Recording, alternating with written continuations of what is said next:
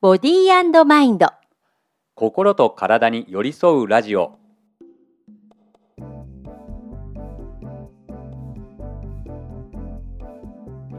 皆さん2ヶ月ぶりのご無沙汰でございます。ご無沙汰です。本当に。パーソナリティの西村彫子です。パーソナリティの塚田智樹です。なんか心なしか私たち元気な感じがありますね今日ね。あ今日元気です 9月入ってからめちゃめちゃ元気にしております。はい。いい具合にうん。秋めいてきたというか、少しずつだけど風もなんとなく秋めいてきてますよね。ね、うん。あの夜と朝なんか特にうんうん。気持ちのいいあの秋の虫も鳴き始めてますね。ーそうですそうですそうです。うん。えっていう風に思われたあなたはぜひ夜ね。ちょっと静かに耳をね澄ましてみていただけたらと思います。8月お休みいただきましてね2人とも英気を養って。あそうですそうです。あのよりパワフルなラジオになるためのお休みをいただいて前向きに捉えていただければありがたいです そうですね。どうですか？このなんか2ヶ月間で変わったことというか何かあーありますか？あそうですね、うん。あこの前初めて。そうそうテレビにね、はいご出演おあめでとうございます。あありがとうございます。あのうん NHK のうん。バリバラというあの、うん。バリアフリーバラエティっていうところで、視覚障害者含め、まあ、いろんな障害のある方の、え。えー当事者たちが、えーみんな笑ってもいいんじゃないかと障害があることをうんだから笑われるんじゃなくて笑わせるんですよえね。うん。はい、でそれでまあ皆さんに笑ってもらいながら、えーいろんなマイノリティのことを考えていただくそんなはい。コンセプトの番組なんですけど、巻き割ってましたね。はい。キャンプ キャンプのねちょっと面白いんですよ。キャンプのアップデートっていうので、ええええ。ふテーマが「普通をアップデートする」なんですよ。だからみんなにとってそれぞれ普通が違うじゃないですか。で僕にとってはまあ車運転できないのは当たり前だしとか、うんまあ、さっきの脇を割る割れないの普通だよねとか、うんうん目見えてないんだから、はい。うん、だからそれは立場によって普通は違うけれども、うんその普通を皆さんいろいろ工夫してアップデートしていこうよっていう、まあ、そういう企画で僕は、えー見えないパパとして、うんえーキャンプをアップデートするっていう、えー企画で。今めちゃめちゃいいこと言ってたんですけど、はいその普通ってやっぱり一人一人違うんあだよね。はいねだから言葉の受け止め方なんかもはい一人一人なんか違うから、はいなんか普通ってないのよね。はい、普通はそうなんです。ね自分の中で決めているだけ。そうそうそうそう。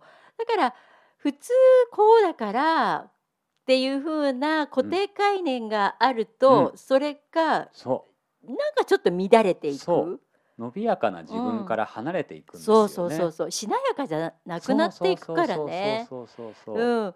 やっぱり普通とか私よく言うのは、うん美味しい美味しくないも人それぞれの感覚で、うんこれ美味しいのよすっごい美味しいのよって言って、はい食べたらいやそうでもないけど みたいなのと 一緒で普通も美味しい美味しくないも幸せ不幸せも、うん。みんなそれぞれのこう観点でね。すね。うん、あるから。うん。みんなそれぞれですから、はい。なんかこうぶれないようにね、そうそうそう。うん、していってほしいですよね。これ。やっぱ僕も今回初めて番組を介して、うん。まあその変化っていうことで言うと、うん。やっぱり現場の生放送独特の空気感しかも2時間スペシャルだったので。ようこそ生放送へ。いやーもうあれは独特ですね。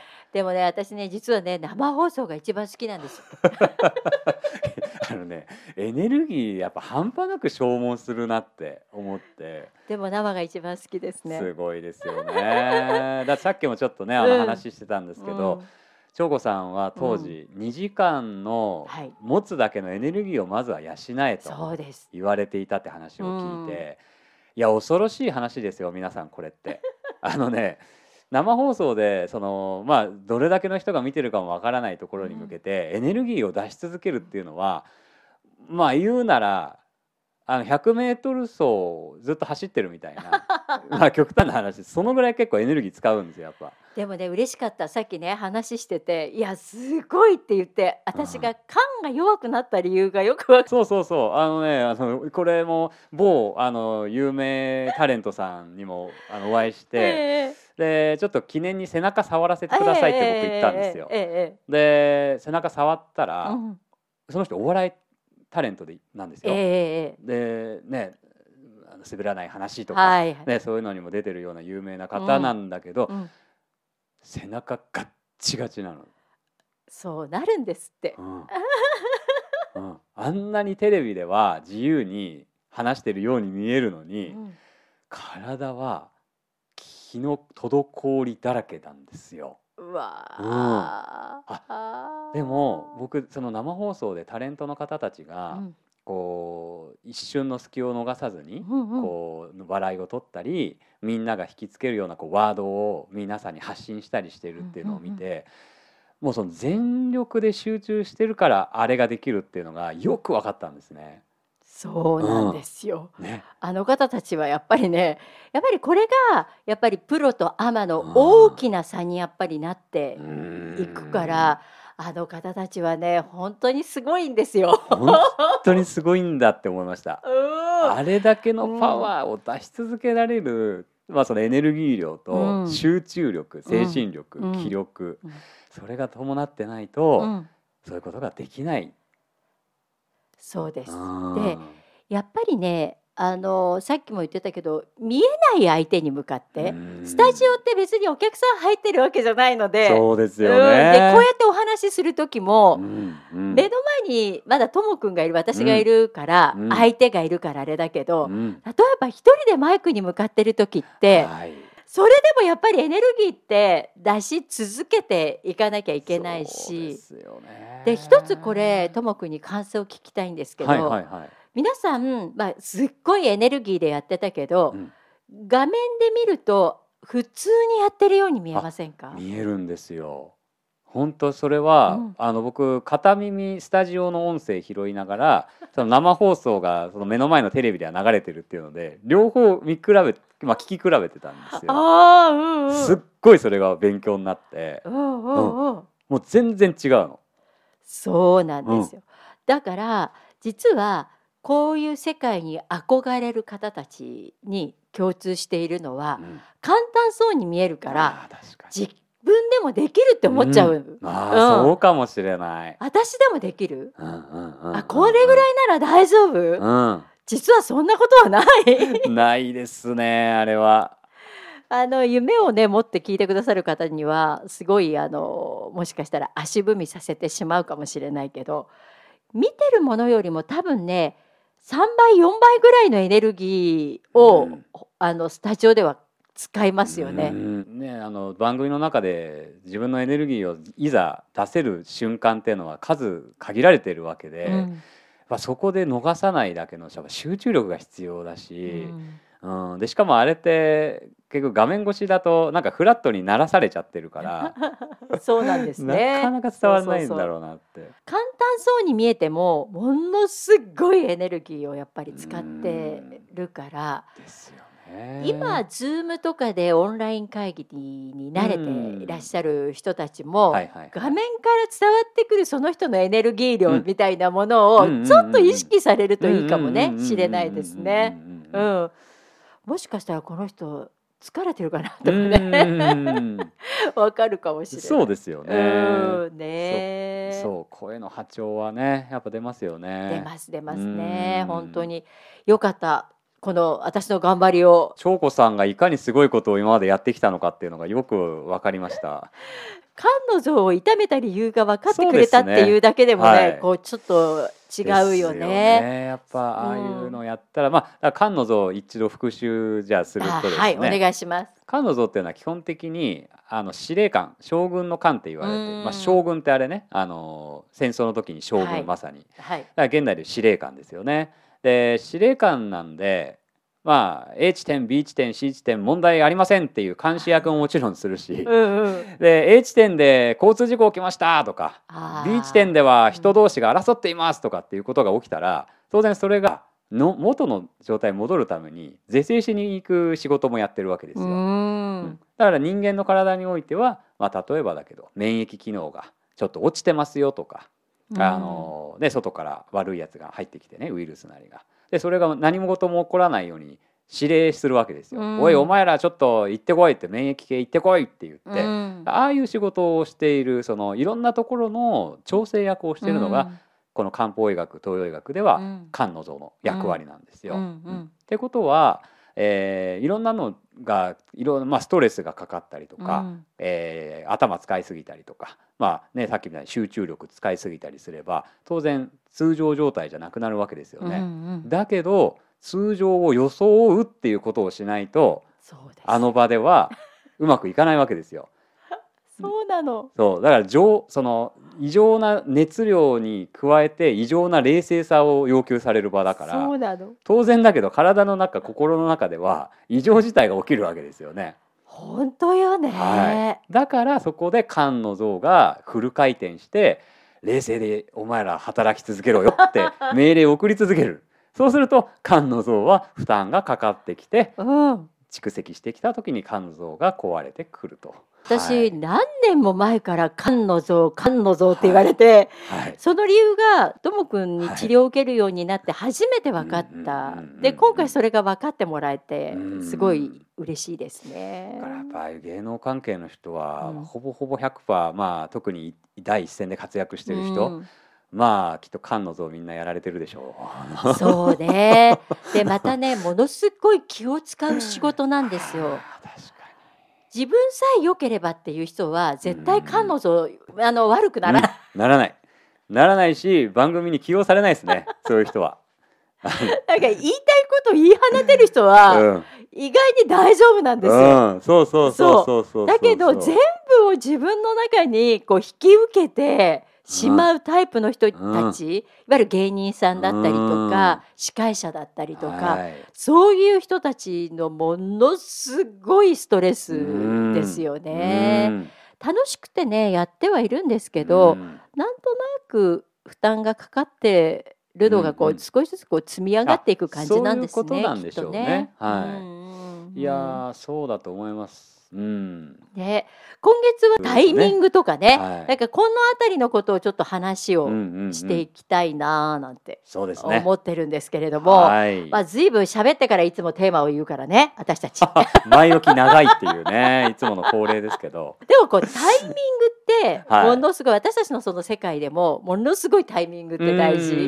うん。今この人に喋ってもらおうとかね。今これを聞こうとか、はい。やっぱりそのタイミングってものすごい大事だから、よね。うん、こう培われるんだけど、ん。どう？ともくん的にはこうタイミングっていうとどんなことを思い浮かべますか、そうです。ね。なんかまあ一個はまあ治療家としてのタイミンうグん。っていうことで言うと、うんうん。やっぱりその方のまあ患者さんとの距離感ああ、えやっぱそこがあって、うんうん。あ今なら行ってもいいっていううん。タイミングと、うん。あ今は言わない方がいいっていうタイミングがあって、うんうん。特にこう精神的なことをお抱えになっている方の場合は特になんだけど、うんうんうんまあ、やっぱり今ね例えばそうだなストレス発散しましょうよっていうのが仮に答えだとしても、心が余裕がない人に今はストレス発散した方がいいですよなんて言っちゃったらうんうん。苦しいじゃないですか。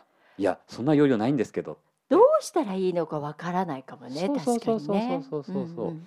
でそれはタイミングじゃない。うんそういう時はもうとにかく今そのままを僕が受け止めて、うん。本当はこうした方がいいことでも言わないタイミングなんだなうん。になるし、うんうん。まあ、そういうタイミングの取り方は大きいかな僕治療家としては。でも治療家としてのともくんのタイミングの取り方って、うん。私が患者としてすごい思うのはあはいはいはい。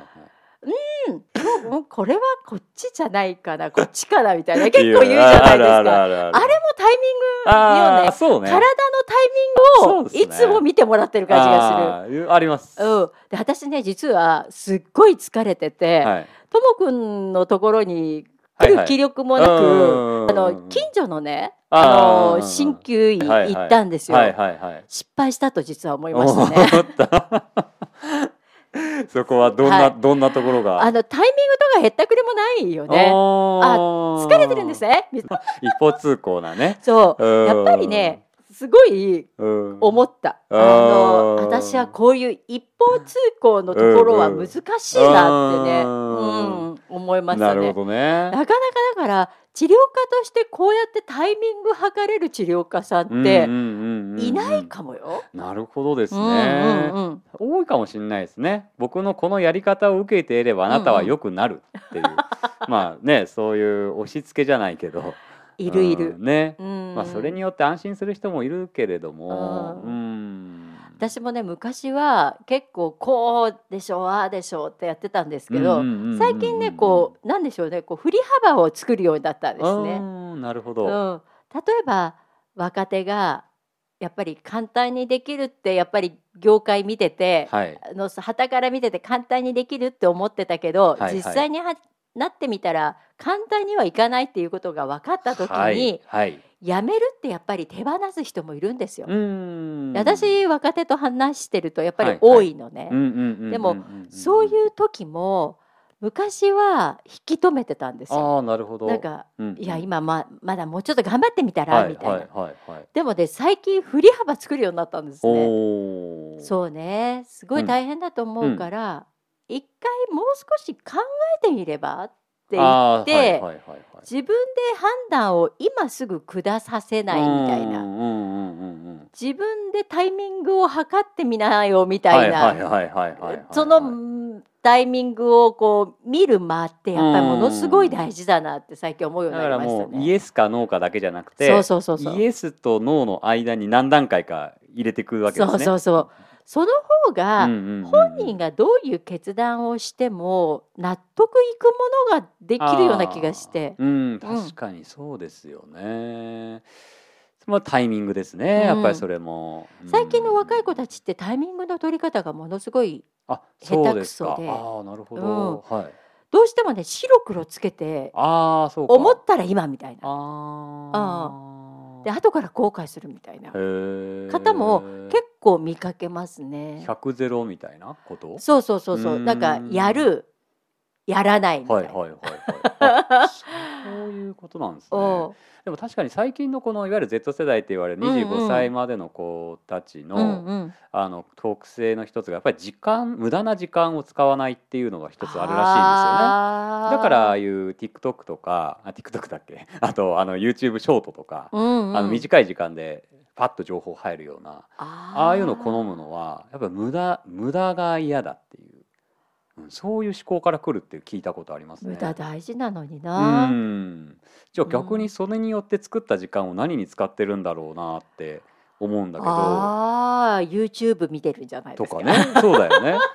だそのねあの、あ確かにインプットめちゃくちゃできるっていうのはあるけども、うん。インプットをした後に何をそのイン何何に使いたいインプットなんだろうなっていうね。うんうんうんうんアウトプットがねやっぱ苦手な方が多いっていうのもまた一つの特性だって聞くので。そうねそうね。ねで私なんかは病気もさっきのともくんのその治療じゃないですけど、はいはい。病気とか体から症状として出てくるのもなんかタイミングの一つのような気がして。あーあーそれはものすごいいい指摘をなさいました。あー。あのーそうなんですよ、うん。タイミング病気健康もやっぱりその人のうん、無意識から来るメッセージ、ああねやっぱりそうですよね。うん。うんうんうんうん。ほとんどそうですからなぜか腰痛が出たとか、なぜか膀胱炎が出たってうん結構あるんだけど、うん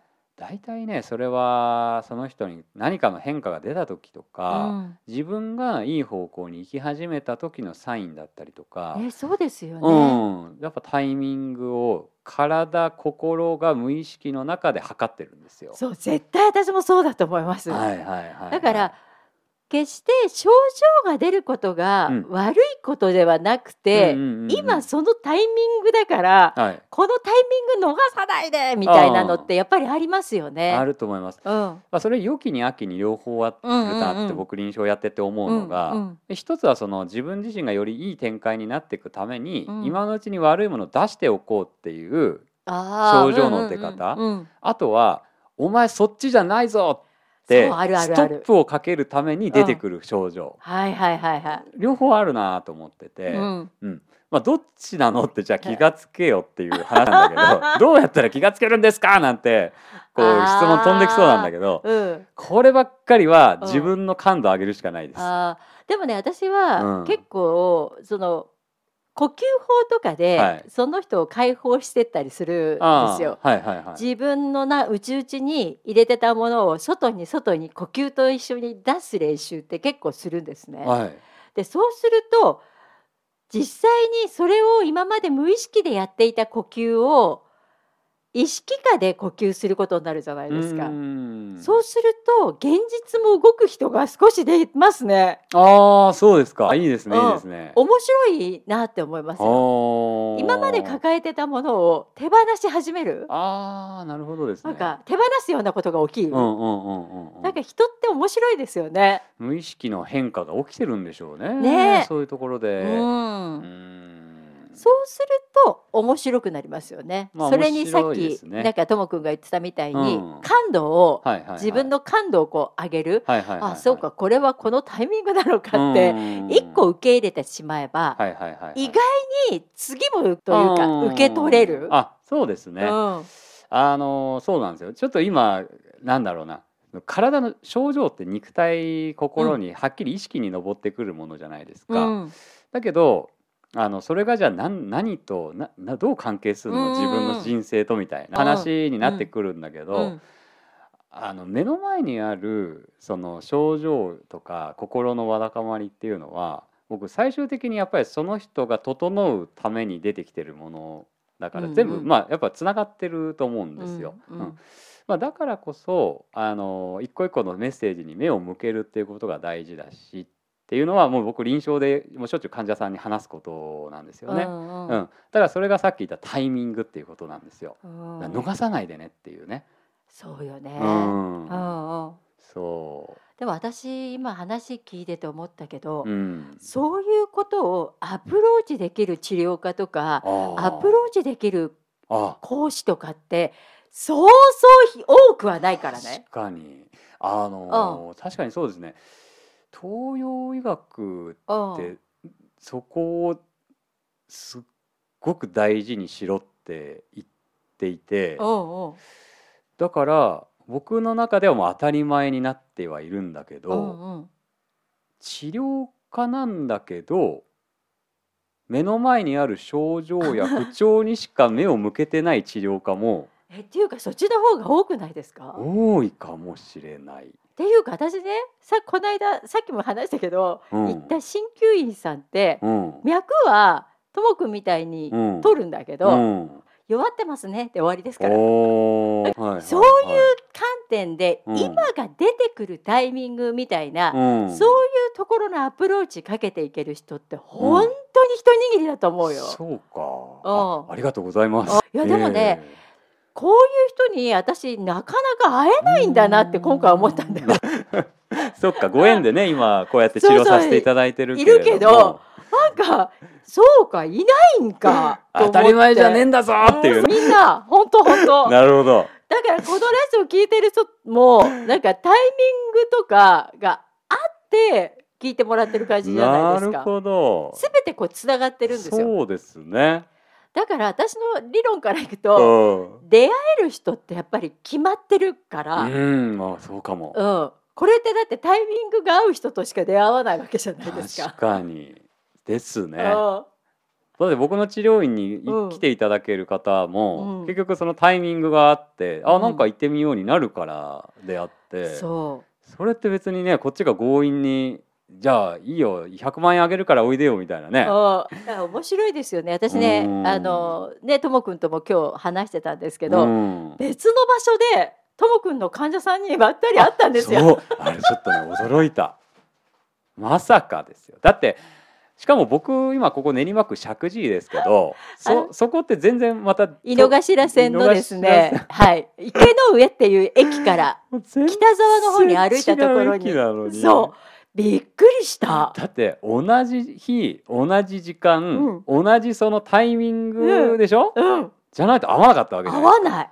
でしかも僕の治療を2人とも受けていて ですごい。でしかもお二人が顔を知り合っているっていうね。そうそうそう、うん、まあ面白いタイミング、ね、タイミングってでもこういうものですよね。だからつながるってこういうことなんだなってなんかあの実はブチブチに切れているように見えることでも、うん、意外にこうあこれがこれにつながってたんだとか、はいはいはい、これがあったからこれだったんだとかですよね。ここういうこうなんかこう線みたいなのが見えてくるとはい。ものすごい面白いですよ皆さだってさ僕今回 NHK でもう一個そうだそういう意味ではびっくりだって出会いん。があって、うん。たまたま一緒に大阪に僕の目のサポートでうん。ついてきてくださった方うん。が、うん。まああのいろんな障害の方がいるんで車椅子の方もいたんですよ。ええええええ。でそのインクルーシブパレードっていう、まあ、銀座とかで確かあのすごいもう何十人何百人っていう障害者の方がこう、パレードをするみたいな、うん。その企画とかに関わってるような方なんですね、うん。その車椅子の女性の方が。でその人みたいにまあそういう当事者としていろいろ発信していこうみたいな人に出会いたいなーなんて僕は最近思っていろいろ活動もしてるんだけど、うん。たまたまその一緒に行った人がその車椅子の方とお友達だったんですね。へえであれもしかしてあの人あれ？ってなって前日にメール送ったら「はい明日本番出ます」ってなって。で僕だからその方目のサポートで一緒に来てたはずなのにその方のおかげでその車椅子の方とお知り合いになることができたんですよ。すう。んごいご縁だねって言って。やっぱりでもなんかその場に来る場がつなぐというか、うんその同じタイミングで同じ場にいる人たちっていうのはやっぱりご縁ありますよね。ありますよね。うんうん本当今回もすっごい感じたそれ。ねうんなのでまあ今月はタイミングでお話をしていくんだけど、はい。なんかもっともっとなんか目の前のことというよりはうん広い視野であ物事を見ていくと、ーはいはいはいはい。今の症状だけじゃなく、うんうんうん。あこれはなんかいいタイミングなんだなみたいな、そういう風な捉え方っていうのでも、うん。全く体の状態って変わっていきますよね。ですね。捉え方が変わりますね。うんうん。ううんんうん。捉え方変わると、うん。環境も変わり、思うん。考も変わり、なのでこれをどう捉えるかっていうのがものすごい大事ってことあよね。あまあそういうことですね。はいうんうんうんうんはいはいはい。本当そう思ねえねえあっという間にあの今日も間もなく30分になりそうなんですう。けどあはい。なんかこの8月あとは何か変わったことはありませんでしたか？ああまあなんかすごいいっぱいあったんですよね。えー そういや本当に自分の中での軸がしっかりした2ヶ月だったんですよ。よりあのー結局僕こうやってなんかなんだかんだ表現者としての機会も増えるようになってきてる中で、僕はあくまで治療家としてっていうつもりでいたんだけどなんか今回面白かったのがレモンさんっていう山本周さんっていうあの東京ー FM とかでこうずっと D ラジオうん。DJ やってた方なんですけど、その方があのバリバラの MC やってたんですよ。うん。で休憩時間にうん。ちょっと声かけられて「うん。ちょっとちょっとお世辞抜きで行っていいか?」って言われて「お前な何でもいいから声の仕事をした方がいいぞ」え何何何すか急にみたいな、ね。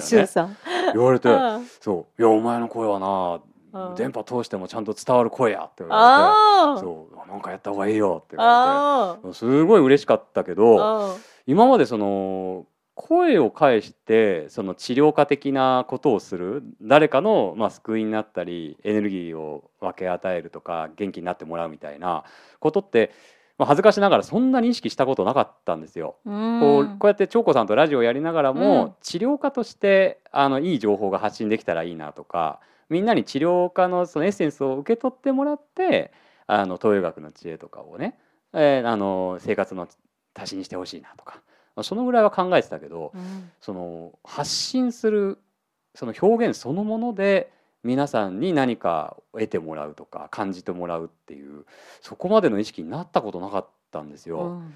あだけどなんか初めてこうやって番組に出たり実際のそういうあの声をかけてもらうことでなんか僕の中で生まれた変化、うん、だけどそれはあくまで表現者としてなんかまた新しい何かっていうよりはあくまでやっぱり僕はそういった治療家とかその誰かのまあ救いになるとかその命人生っていうものをまあ調和させていくとかそういった僕は人間でありたいのでやっぱりあくまでこうやってうん。表現できる立場だったとしても、やっぱそういう形であの皆さんのお役に立てたらなっていう軸はやっぱ相変わらず変わらないんですようね。ん。うん、そういう意味でやっぱりこの最近の変化これも変化でしたね。